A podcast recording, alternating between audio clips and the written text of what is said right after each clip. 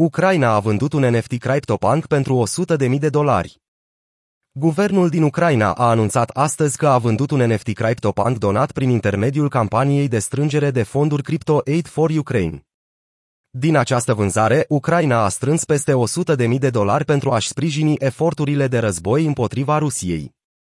Într-un efort continuu de a ajuta nevoile cetățenilor săi și ale națiunii, ministrul adjunct al transformării digitale al Ucrainei, Alex Borniakov, a anunțat vânzarea unui CryptoPunk NFT pentru 90 Ether, care a fost primit ca donație pe 20 aprilie 2022. CryptoPunk 5364 a fost donat de către utilizatorul 0x165CD3, care a achiziționat NFT-ul în data de 1 martie 2022 pentru 16,19 Ethereum, în valoare de 31.722 de dolari.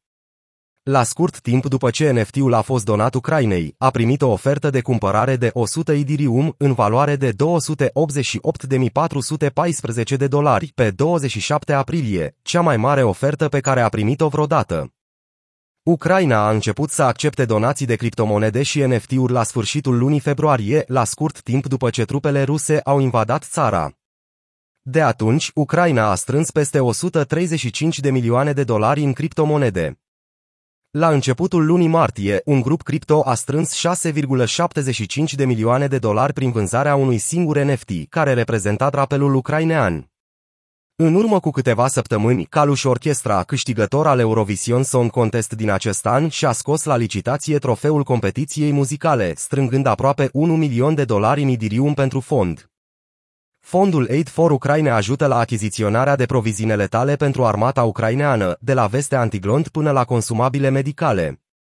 Fondurile nu sunt efectiv deținute sau cheltuite de guvernul ucrainean, care doar sprijină și supraveghează proiectul.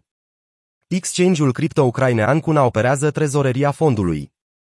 Adoptarea tehnologiei blockchain în timp de război de către Ucraina a servit ca un studiu de caz pentru potențialele beneficii ale utilizării cripto în conflictele geopolitice, în care monedele fiat, cum ar fi dolarul american, pot avea dificultăți.